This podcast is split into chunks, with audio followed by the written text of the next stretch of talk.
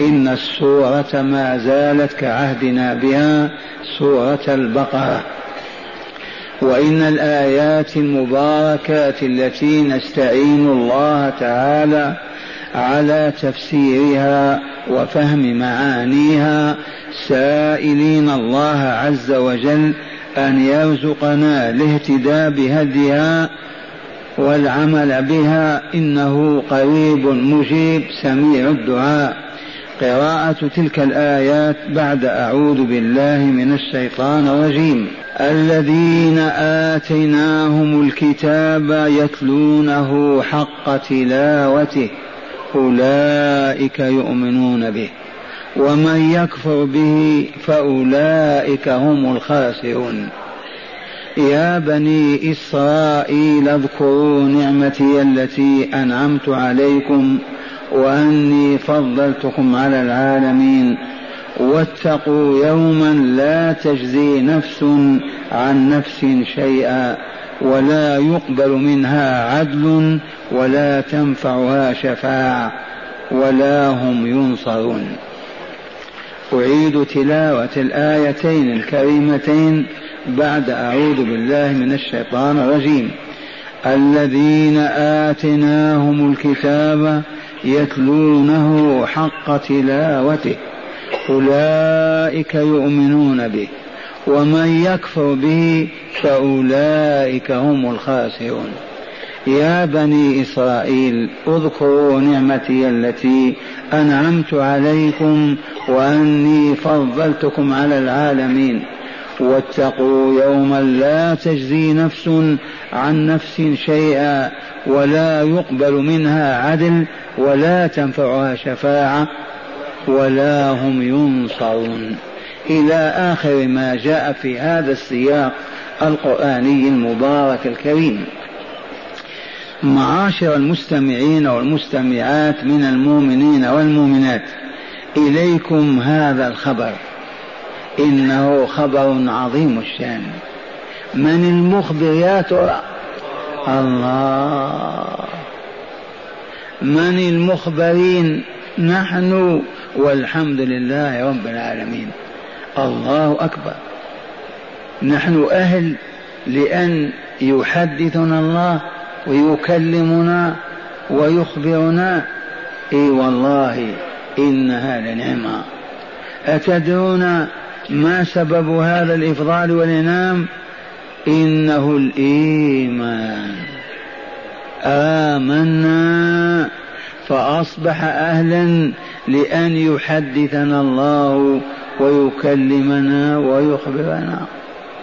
بالأمس قال الضالون لولا يكلمنا الله أو تأتينا آية وها نحن يكلمنا بواسطة وحيه الذي ينزله على رسوله. أليس هذا خبرا؟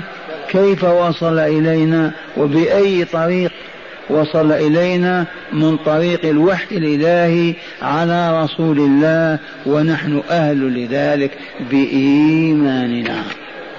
لو كنا غير مؤمنين والعياذ بالله ما يخاطبنا الله ولا يكلمنا.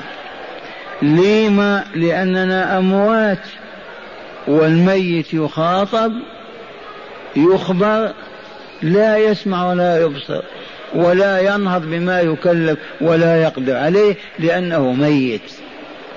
إذا الذين آتيناهم الكتاب وقد يكون المراد من الكتاب التوراة ونعم. قد يكون المراد من الكتاب الإنجيل نعم. ولكن المراد هنا القرآن العظيم. الذين آتيناهم أعطيناهم الكتاب. أما أعطانا ربنا الكتاب؟ أليس في صدورنا؟ أليس مكتوبا في سطورنا؟ أما يوجد في بيوتنا؟ فضل الله علينا. الحمد لله. الذين آتيناهم الكتاب ما لهم؟ أخبر عنهم يا ربي. يتلونه حق تلاوته. يتلونه بمعنى يقرؤونه. حق القراءة. كيف؟ أولا يجودون قراءته فينطقون بالحروف ويخرجنا من مخارجها. لا يقدمون ولا يؤخرون ولا يزيدون ولا ينقصون وينطقون بتلك الحروف كما هي في لسان العرب. أنتم تعرفون لو أن شخصا يقرأ عصى الله أن يكفر عنكم سيئاتكم. يصح هذا؟ يكفر. الله يعصي؟ تعالى الله. اذا فقط ما فرق بين حرفين في مخرجهما بين السين والصاد. عصى بمعنى ما أطاع وعسى بمعنى رجا ومن هنا إخراج الحروف من مخارجها ضروري. تستلزمه هذه الآية الإلهية يتلون حق تلاوته. إذا يتدبرونه عندما يتلونه يقرؤون الآية وينتهون منها ويعيدونها مرة أخرى لأنهم يستدرون لبنها يستخرجون حلواها وعسلها آه هل هذا ممكن؟ إيه نعم لقد صح يقينا أن أحد السلف الصالح من الصحابة والتابعين قام يتلو كتاب الله بالليل. لما انتهى إلى قول الله تعالى أم نجعل الذين آمنوا وعملوا الصالحات أم نجعل الذين من صورة أم حسب الذين اجترحوا السيئات أن نجعلهم كالذين آمنوا وعملوا الصالحات سواء محياهم ومماتهم ساء ما يحكمون. هذه ما استطاع يتجاوزها حتى طلع الفجر. وهو يرددها. أم حسب الذين اجترحوا السيئات أن نجعلهم كالذين آمنوا وعملوا الصالحات سواء محياهم ومماتهم ساء ما يحكمون. ما زال يرددها ويبكي حتى طلع الفجر. ما قدر على أن يتجاوزها. ولعل السامعين يفهمون معنى هذه الكلمة الإلهية. أم حسب الذين اجترحوا أي فعلوا بجوارحهم السيئات المحرمات والمنهيات من كبائر الذنوب والآثام أن نجعلهم في قضائنا وحكمنا ومجازاتنا كالذين آمنوا وعملوا الصالحات؟ لا والله ما كان هذا. ولهذا قال ساء قبح قبح حكما يحكمون به.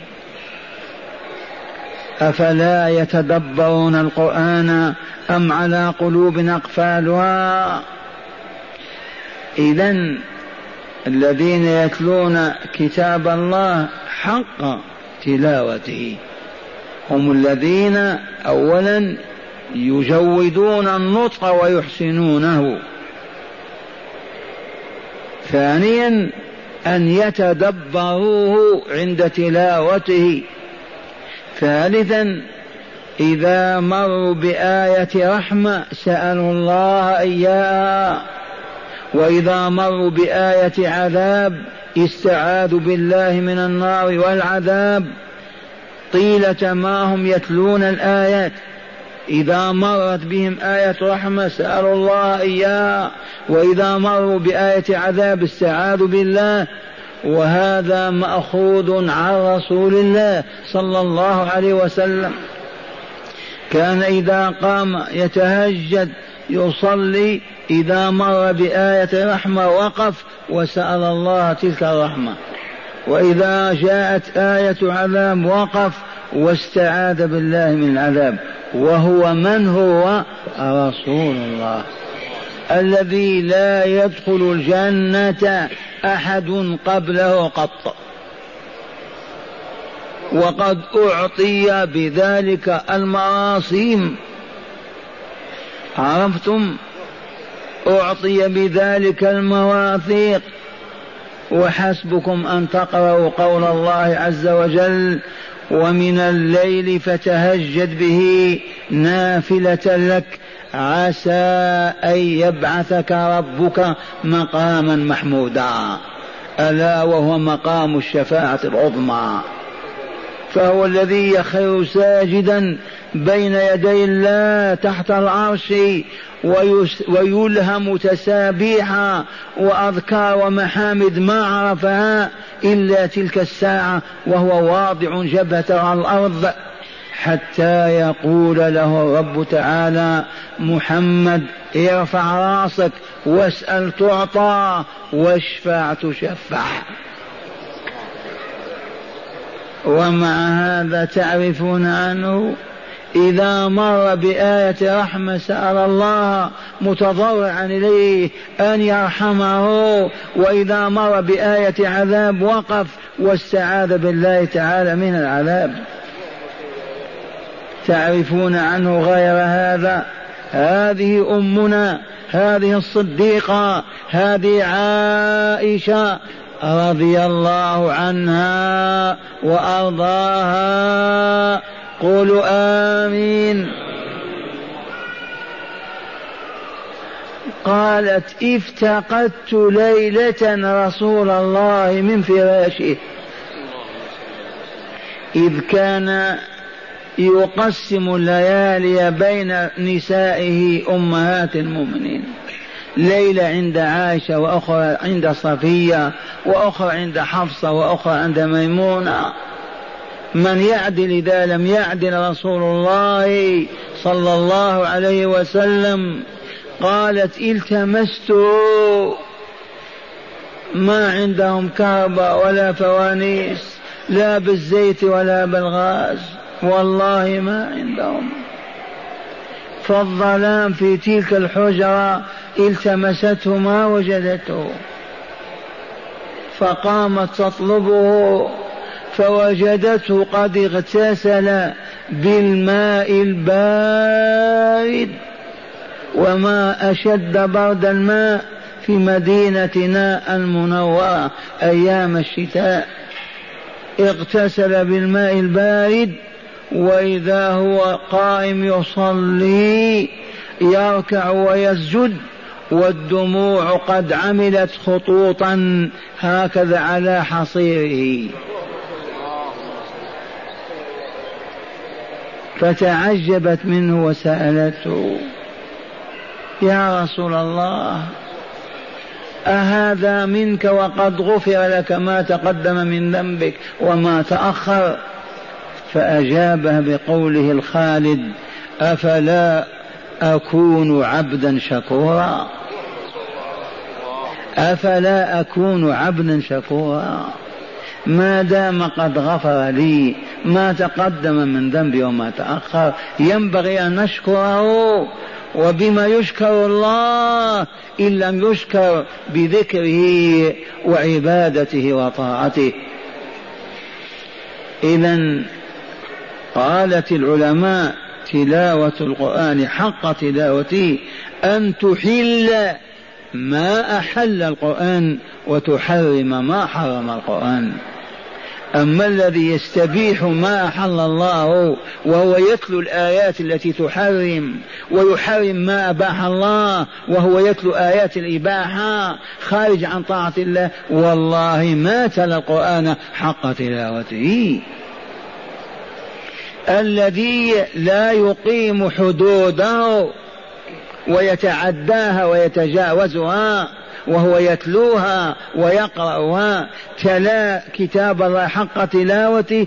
والله ما تلاه حق تلاوته. فلا بد وأن يقيم حدوده كما يقيم حروفه.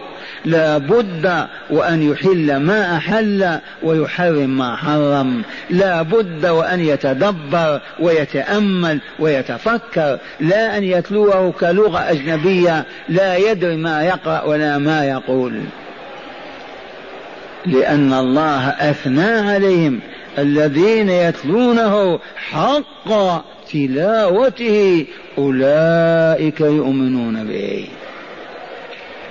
أولئك السامون الشرفاء الأعلون. أشار إليهم بلام البعد لبعد مكانتهم وعلو درجتهم وعظم شأنهم. أولئك يتلون حق تلاوته أولئك يؤمنون به. يؤمنون بهذا القرآن.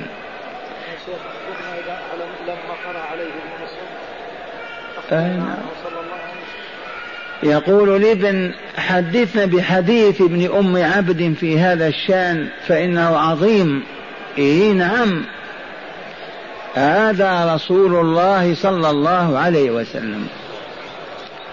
وابن أم عبد هذا هو عبد الله بن مسعود الهذلي رضي الله عنه وأرضاه. وهل تعرفون عبد الله بن مسعود كان كالظل لرسول الله صلى الله عليه وسلم. كأنه ظل لا يفارق رسول الله إلا إذا دخل بيته وأغلق بابه. كالظل. عبد الله بن مسعود الهذلي رضي الله تعالى عنه وأرضاه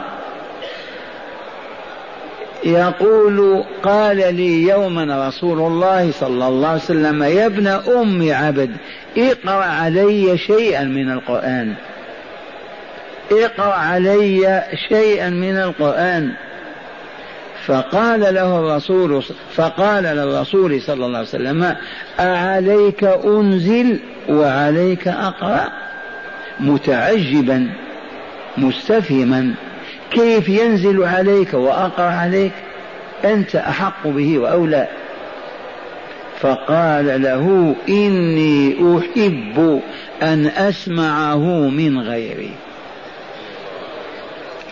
وكم نادينا وكم كشفنا الغطاء عنا وفضحنا أنفسنا وقلنا للسائلين غير ما مر في أي مجتمع كهذا دلوني على أحد من إخواننا المؤمنين قال يوما لأخيه تعال من فضلك يا بني إن كان صغيرا. أو يا أبتاه إن كان كبيرا. أو يا أخاه إن كان مثله مساويا له في السن. من فضلك اقرأ علي شيئا من القرآن. دلوني. أبا جميل هل حصل هذا؟ دلونا. من الشرق إلى الغرب. وفي أيام طويلة وقرون. من هو الذي يقول أي فلان اقرأ علي شيئا من القرآن؟ حصل هذا مرة كما أخبرتكم. مؤمن شغال كما يقولون حمال ودخل في رحمة الله في درس من دروس العلم الحق تفسير كتاب الله فسمع هذه الكلمة من شيخ رحمة الله عليه فكان يأتيني ويقول أي أبو بكر اقرأ علي شيء من القرآن. وهو عامي لا يقرأ ولا يكتب. ولكن فتح الله عليه فأصبح عالما ربانيا بالسماع. هذا الوحيد الذي رأيناه في حياتنا. يأتي ويتربع ويطعطع راسه ويقول اقرأ علي شيء من القرآن. وأنا أقرأ وأنا طفل وهو يبكي. عرفتم هذه؟ القرآن يقرأ على الموتى. تعال خذ ألف ريال وجيب ختمة على أم ماتت. هذا نعم. عندكم ولا لا؟ إيه نعم. يجمع الطلبة يقرأوا القرآن على والد توفي ويضع بين أيديهم أو في جيوبهم ريالات. هذا موجود من أندونيسيا إلى المغرب. أما اقرأ علي آيات أتدبرها وأخشع عند سماعها وأبكي هذا نادر. ونسينا ونستغفر الله. أن سماحة الشيخ عبد العزيز ابن باز حفظه الله وأطال عمره لله وأخذ من عمري وزاد في عمري كثيرا ما أيام تتاح له الفرصة لما يجلس يقول من منكم يسمعنا شيئا من القرآن هذا موجود ما ننساه. إذا الذين يتلون كتاب الله حق تلاوته. كما ينبغي أن يتلى كما يجب أن يقرأ. وهو تصحيح الألفاظ والكلمات والنطق بها سليمة كما نزلت. ثانيا يتدبرونه لا يقرؤون قراءة الغافلين والجاهلين. يقفون عند الآية ويعرفون ما تدل عليه وما ترشد إليه. يحلون ما حل ويحرمون ما حرم يقيمون حدوده فلا يتعدونها هؤلاء هم المؤمنون. عبد الله بن مسعود بدأنا حادثته لما قال له الرسول صلى الله عليه وسلم أسمعني يا ابن أم عبد. كناه بأمه يا ابن أم عبد أسمعني شيئا من القرآن. أي اقرأ علي حتى أسمع. فتعجب عبد الله وقال أعليك أنزل وعليك أقرأ. قال إني أحب أن أسمعه من غيري. لأن الذي يصغي يسمع ينتفي أكثر ممن يتلو. التالي قد يشغله حفظ الآيات. وتتبعها حتى ما يجهل أو يقف أما السامع متفرغ وخاصة إذا أصغى يستمع. قال فقرأت بسم الله الرحمن الرحيم. يا أيها الناس اتقوا ربكم الذي خلقكم من نفس واحدة وخلق منها زوجها فمنهما رجالا كثيرا ونساء واتقوا الله الذي تساءلون به والأرحام إن الله كان عليكم رقيبا. حتى انتهيت في حدود الثلاثين آية. إلى قول الله عز وجل فكيف إذا جئنا من كل أمة بشهيد وجئنا بك على هؤلاء شهيدا؟ قال لما انتهيت هنا فإذا برسول الله عيناه تذافان الدموع يبكي ويقول حسبك حسبك حسبك يعني يكفي يكفي. رسول الله يطلب من يقرأ عليه القرآن. ونحن لم ما نطلب؟ لأننا ما ذقنا حلاوة الإيمان. إننا مخدرون تعرفون المخدر يبصر يتحرك ولكن ما يشعر. وفتح الله علينا في ضرب مثل لعلكم تذكرونه. أنا أتكلم عن نفسي. أرأيتم قبة زجاجية؟ الآن يصنعونها كمكان لبيع الدخان وبيع المشروبات. قبة من زجاج. نحن داخل تلك القبة. نشاهد من يمر. نراه كما هو. إن ضحك إن بكى. ولكن ما ما نحس بشيء. ما نسمع صوت. ولا نحس بحركة. تصورتم هذه وإلا شخص في قبابة في قبة من زجاج. ما يشاهد الناس؟ يشاهد كل شيء. هل يحس يسمع يشم رائحة لا محجوب بالزجاج. فنحن أشبه بهذا. مؤمنون. مسلمون. نقرأ كتاب الله ولكننا ما نحس ولا نشعر ولا نبكي ولا نتألم ولا نفرح عند آية ولا نحزن. صح هذا وإلا لا؟ هذا الواقع لا نخفيه. إلا من فتح الله عليه نافذة. وقد قرأت قلت لكم غير ما مرة أحيانا في العام في العامين ينفتح ذاك الزجاج. لحظة. والله تجد أحدا يبكي يبكي يرتعد يبكي ما يشعر بما حوله. أبدا ينتفض ولا يشعر بمن حوله يصلي أو يقرأ أو يتلو. كأن العالم كامل انفصل عنه. تعرفون هذه نادرة. والمفروض فينا أن تكون هذه حالنا دائما. إذا تلونا كتاب الله أو وقفنا بين يدي الله نناجيه ونتكلم معه ونطرح حوائجنا بين يديه مستغفرين سائلين. ينبغي أن نكون هكذا كأننا لا نشعر بوجود حولنا. هؤلاء في صلاتهم خاشعون. قد أفلح المؤمنون من هم الذين هم في صلاتهم خاشعون. نحن نتكلم مع الله ونحن في القدر ماذا فيه وفي السوق ماذا فيه. تشعرون بهذا ولا الله أكبر. بسم الله الرحمن الرحيم. الحمد لله رب العالمين. نقرأ والقلوب هناك. عيب ولا لا؟ كيف تتكلم مع الله وتعرض عنه ويبقى بس وجهك أمامه؟ أرأيت أخبرني لو تتحدث مع ذا قدرة على قضاء حوائجك تريد أن تسأله ما تريد. تسلم عليه السلام عليكم فلان وتتحدث معه وأنت ذاهل في بيتك وسوقك وكذا. يندي شيء هذا؟ ما له. انتبه يخاطبك مالك أنت. أين غايب؟ عرفتم هذه؟ هل نطلب هذا الهدى من الليل إن شاء الله.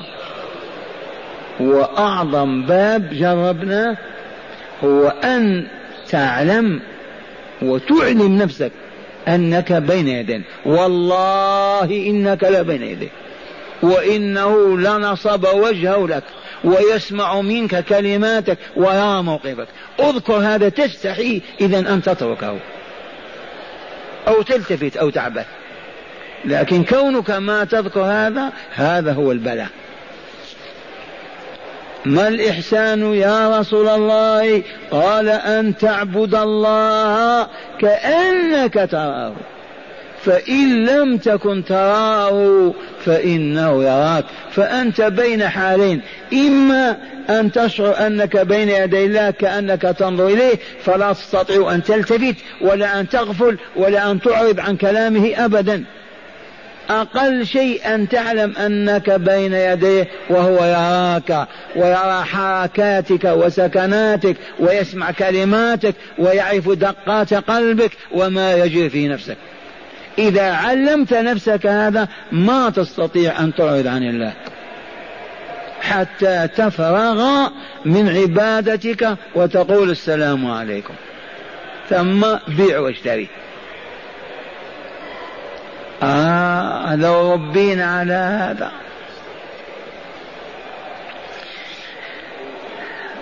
عرفتم هذا الخبر العظيم؟ ما هو؟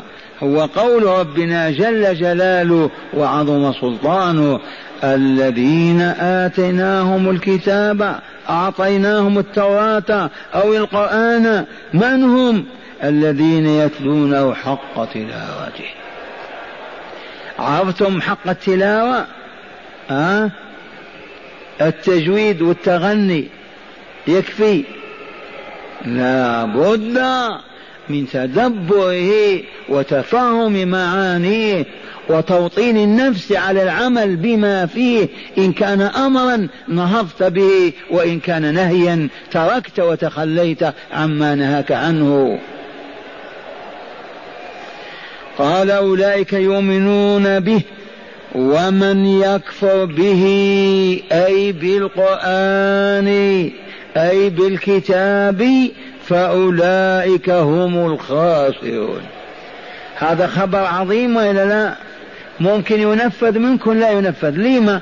عاجز عاجز الله أن يعاقب أن يخسر الشيء تخسيرا كاملا والله ما هو بعاجل.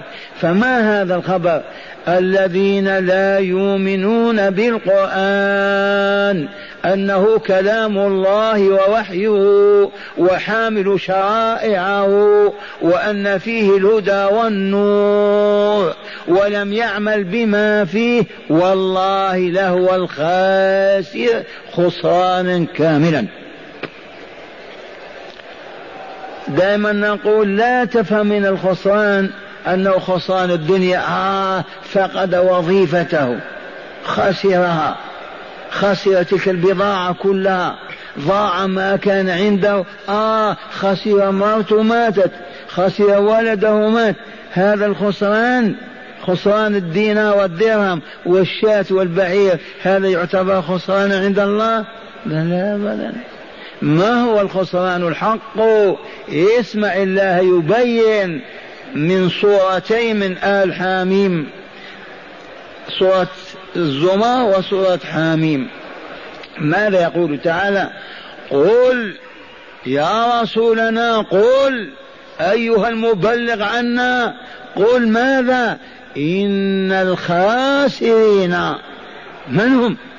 الذين خسروا أنفسهم وأهليهم يوم القيامة.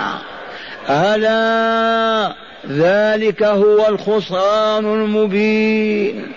ألا انتبهوا اسمعوا. ذلك هو الخسران المبين. تجد نفسك في عالم كله بلاء وعذاب وشقاء ولا تجد مرأة ولا ولدا ولا أخا قريبا ولا بعيدا. أنت وحدك في وحشتك في غربتك في بعدك. تتلقى العذاب في كل لحظة وساعة فلا يفطر أبدا. وتشتكي وتطالب التخفيف فلا يأتي الجواب إلا بعد ألف عام. وهناك صورة أخرى. يوضع أحدهم في صندوق من حديد. ويغلق عليه ويسمى بالمسامير. ويلقى في ذلك العالم آلاف السنين. والله لا يأكل. والجوع يمزقه. والله لا يشرب. والظمأ يقتله. والله لا يتكلم ولا يسمع كلاما في ذلك الصندوق آلاف سنين. لا إله إلا الله. صم بكم عمي هكذا. فقالوا للرسول كيف يمشون على وجوههم؟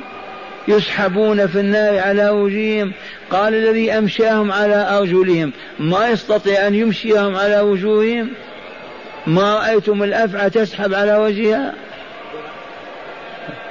والله لا يمشون على وجوههم. والآية من سورة بني إسرائيل إن كنتم تذكرون في آخر السورة. الآيات طويلة وإلا نقرأ من أولها. من يقرأ؟ بني إسرائيل سبحان الذي أسرى بعبده آخر السورة.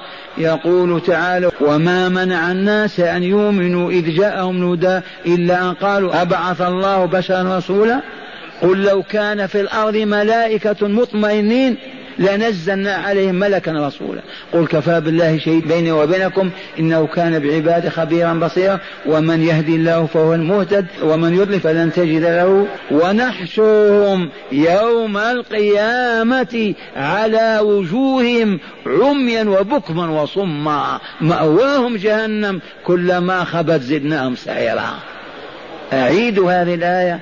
ونحشرهم يوم القيامة على أرجلهم لا على وجوههم. زيد صما وبكما عميا وصما وبكما. لا يبصرون ولا ينطقون ولا يسمعون على وجوههم. قالوا يا رسول الله كيف يمشون على وجوههم؟ قال الذي أمشاهم على أرجلهم يمشيهم على وجوههم. آمنت بالله. والله لك ما تسمعون. من هؤلاء الذين لا يؤمنون؟ الكفار بالقرآن وما جاء به بالرسول وما يدعو إليه ما اغتسلوا من جنابة ولا صاموا يوما لله ولا صلوا ركعة ولا قالوا معروفا وماتوا على فسقهم وضلالهم. والله لهذا جزاؤهم. ونحشرهم يوم القيامة على وجوههم عميا وبكما وصما. لا ينطقون ولا يبصرون ولا يسمعون. إذا مرة ثانية اسمع اسمع هذا الخبر العظيم. الذين آتيناهم الكتاب يتلونه حق تلاوته. أولئك يؤمنون به ومن يكفر به ما الخبر؟ فأولئك هم الخاسرون. يخسرون ماذا؟ أنفسهم وأهليهم. متى؟ يوم القيامة. ثم قال تعالى وقوله الحق يا بني إسرائيل يا أولاد يعقوب ابن إسحاق ابن إبراهيم واليهود الذين نزل هذا القرآن فيهم هم الذين كانوا مع رسول الله في المدينة. من القبائل أو الطوائف الثلاثة قينقاع والنضير وقريظة. لكن قال بني إسرائيل نعم لأنهم والله أولاد إسرائيل. أحفاد أحفاد أحفاد أحفاد أحفاد إلى اليوم. وسبحان الله. لما لما علمتم أنهم لا يسمحون لأحد أن يدخل في دينهم ولا يزوجون نساءهم إلا لأبنائهم وإخوانهم. وإذا حصل مره أن زوجوا مسيحي والا بوذي ولا فلغرض محدود. تباتم؟ ثم يحتالون ويطلقون ويقتلونها. أو يقتلوه. فاحتفظوا بأصالتهم بعرقهم.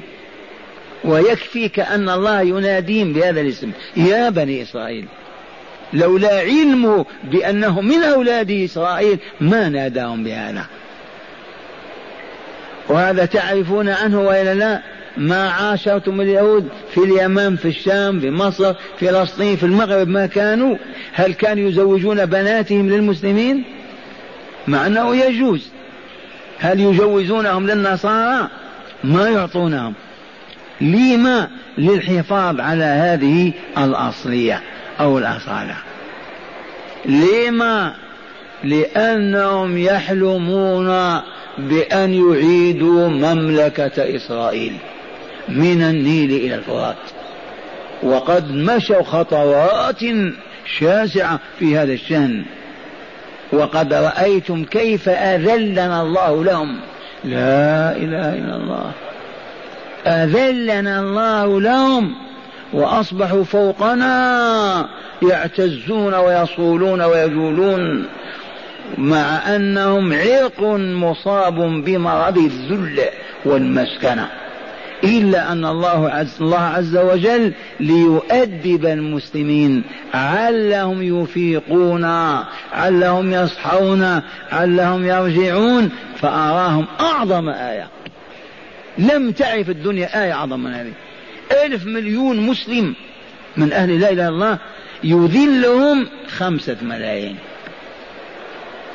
لو تحدث هذا بمن يأتي من أجيال يقول مستحيل. كيف يمكن هذا؟ ألف مليون. يقهرهم ويذلهم خمس ملايين. نعم كالذي يقول خمسة آلاف رجل فعل أذلهم خمسة رجال. في من يصدق بهذا؟ خمسة آلاف. يذلهم كم؟ خمسة رجال. ولكن أرانا الله آية أخرى. كم؟ ثلاثة آلاف مؤمن رباني. هزموا واستطاعوا أن يتخلصوا من مئتي ألف مقاتل. حادثة مؤتة غزوة مؤتة. كم كان عدد المؤمنين؟ ثلاثة آلاف. كم عدد الروم؟ مئتا ألف. ثم هذه؟ نعم. هذا آية فقط. هيا يا مسلمون نتوب إلى الله. قالوا ما نستطيع. ما تستطيعون أن تتوبوا. لما؟ إذا تركتم الربا والزنا والغش والخداع وأقمتم الصلاة وآتيتم الزكاة تصابون بماذا؟ بالمرض؟ بالفقر؟ أي شيء يصيبكم؟ ما أدري. هيا نحاول نقبل فقط على الله. نجتمع في بيوته ونبكي بين يديه. من المغرب إلى العشاء في كل بيوت الله ولا يتخلف مؤمن ولا مؤمنة إلا ذو عذر لا يتمكن من الحضور. ونجرب عام عامين ثلاثة فقط وننظر كيف حالنا. والله لأذلنا لأذل الله لنا الجبابرة. وأرغم أنوفهم. أتوالي الله ثم يخزيك ويذلك ويهينك. حاشا الله وكلا. والشاهد عندنا في بني إسرائيل أولاد يعقوب الملقب بإسرائيل. عرفتم بمعنى عبد الله أو عبد الرحمن؟ وهو يعقوب بن إسحاق بن إبراهيم. اسمع ما يقول لهم يا بني إسرائيل اذكروا ما تنسوا. واذكروا نعمتي التي أنعمت عليكم. والله هذه الآن ما تليق باليهود. هذه ما تليق إلا بنا نحن. فقط. اذكروا نعمة الله عليكم. لأن ذكر النعمة يدفع إلى شكرها. ما أمرهم بالشكر ما قال يا بني إسرائيل. اشكروا قال اذكروا أولا. اذكروا أولا النعمة التي أنعم الله بها عليكم فإذا ذكرتموها ذبتم بين يدي الله. تشكرونه. بالركوع والسجود والصبر والصلاة والجهاد والإنفاق. فتلطفوا في هذه وتأملوها. قالوا اذكروا النعمة لما نذكر النعمة؟ ما الفائدة؟ من أجل أن نشكر. لأن الذي ينكر النعمة ولا يذكر والله ما يشكرها. لكن لما تذكر وطبق التمر بين يديك وإلى الخبز الهش اللين وأنت تأكل آه الحمد لله. الحمد لله. لكن إذا ما تذكر من أين هذا الخبز؟ من أين هذا الرطب؟ كيف هذا الماء؟ كيف أنا جالس كذا والله ما تعرف الحمد لله. أبدا. لما ترى قوتك البدنية تنتشل هكذا القنطار وتحمل الأسد وتذكر من أعطاني هذه القوة؟ لما وهبنيها من هو هذا؟ الله. إذا ماذا يريد؟ أن يشكر. الحمد لله. قوم صل يا عبد الله. هذه لو نقف عندها عشرة أيام هذا بيت القصيد. أنا قلت الآن ما يليق هذا مع بني إسرائيل؟ انتهى أمرهم. هذا الخطاب لنا نحن لأن هذا الكتاب كتاب هداية وإصلاح إلى يوم القيامة. البشرية كلها خلق الله وعبيده. فأمة الإسلام لو ذكرت ما أنعم الله به عليها من نعمة الإيمان والإسلام والأمم كافرة هائجة مائجة تعيش في الظلام في الخبث ونحن أهل النور والهداية الإلهية. لو نذكر هذا ما فرطنا في فريضة ولا قصرنا في أداء واجب ولا غشينا محرما أو مكروها إلا إذا استغفلنا العدو ورمى الشيطان بنا. في ساعة ونستفيق ونصرخ مستغفرين تائبين إلى الله. نعمة قريبة أما كنا مستعمرين مستذلين يتحكم فينا الشرق والغرب من بريطانيا إلى هولندا إلى إيطاليا إلى فرنسا. أما كنتم أيها المسلمون كذلك؟ آه إذا من حرركم؟ إذا اشكروا اشكروا أقيموا الصلاة فقط ليرى الله الله عز وجل شكركم. اشكروا أقيموا الصلاة. لا يتركها عسكري ولا شرطي ولا مسؤول ولا غني ولا فقير إذا قيل حي على الصلاة أقبلت الأمة زرافات ووحدانا إلى بيوت ربي تشكره عشر دقائق ربع ساعة وتنطلق إلى عملها. ما نستطيع. هل أقيمت الصلاة في بلد إلزاما غير هذا البلد؟ أسألكم بالله أنا أريد أن أعرف. في سوريا في العراق في أي بلد؟ في مصر في المغرب في باكستان. أقيمت الصلاة إجبارية؟ والله ما كان. لما أنا أسأل حيران. ما خلقنا لها وما خلقت الجن والإنس إلا ليعبدوني.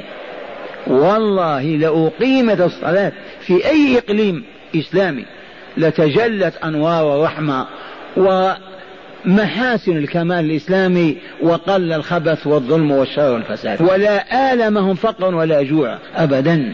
وهم مع الله. ما أقيمت الصلاة. كأنهم تعمدوا ألا تقام. لعل السحر اليهودي ما يدرينا لأننا إذا أقمنا الصلاة ما الذي يحصل؟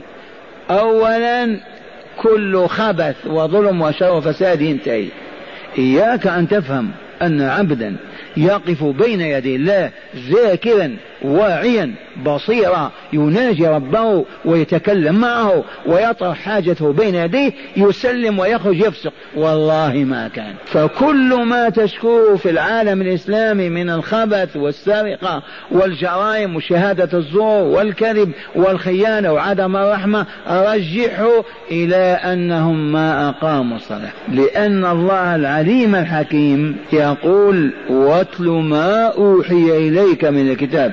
أيها المسلمون اقرأوا القرآن في بيوتكم في بيوت ربكم. يزداد إيمانكم ومعارفكم وعلومكم. تسمون وترتفعون. ثم أقيموا الصلاة. إن الصلاة تنهى عن الفحشاء والمنكر. لن يستطيع بوليس ولا شرطة ولا سحر ولا رشاش ولا يقوم اعوجاج الشعب أو الأمة في القرية أو المدينة كما تقومه الصلاة. لعلي واهم دائما نقول تفضلوا ادخلوا أي مكتب من مكاتب الشرط والمسؤولين من المحافظات واسألوهم عن المجرمين في هذا الأسبوع. كم واحدا؟ قالوا والله سجلنا مئة جريمة. بعضها سرقة وبعضها سب وشتم وبعضها كذا وبعضها كذا. مئة! قال نعم. نقول اسمعوا إن وجدتم من بين المئة أكثر من خمسة من مقيم الصلاة اذبحوني. أنا أقول هذا دائما. خمسة وتسعين تاركوا الصلاة والمصلون العابثون بالصلاة. ما عرفوها. يقف بين يدي الله مشغول عن الله. فقط عاد السلام عليكم. يخرج يدخل عند باب المسجد. والله العظيم. هذه كافية وإلا لا؟ وكم صحنا وبكينا أكثر من أربعين سنة. هل تحرك إقليم واحد وقال نقيم الصلاة؟ والله ما كان. فقط إقليم ما وهذه الدولة المباركة التي نعمل ليل نهار على إحباطها وإفسادها وتخريبها متعاونون عليها والعياذ بالله حتى مع الكفار. والله لولا أنهم بنوا على إقام الصلاة ما شاهدوا فيها نورا ولا كان فيها خير. لكن رحمة الله على مؤسسها عبد العزيز أقامها على ما أراد الله أن تقام عليه الدولة الإسلامية. بعض آية فقط. الذين إن مكناهم في الأرض أقاموا الصلاة وآتوا الزكاة وأمروا بالمعروف ونهوا عن المنكر. كم دعامة إقام الصلاة ما يبقى عسكري ولا مدني ولا رجل ولا مرأة يعيش في ديار الإسلام وهو لا يصلي.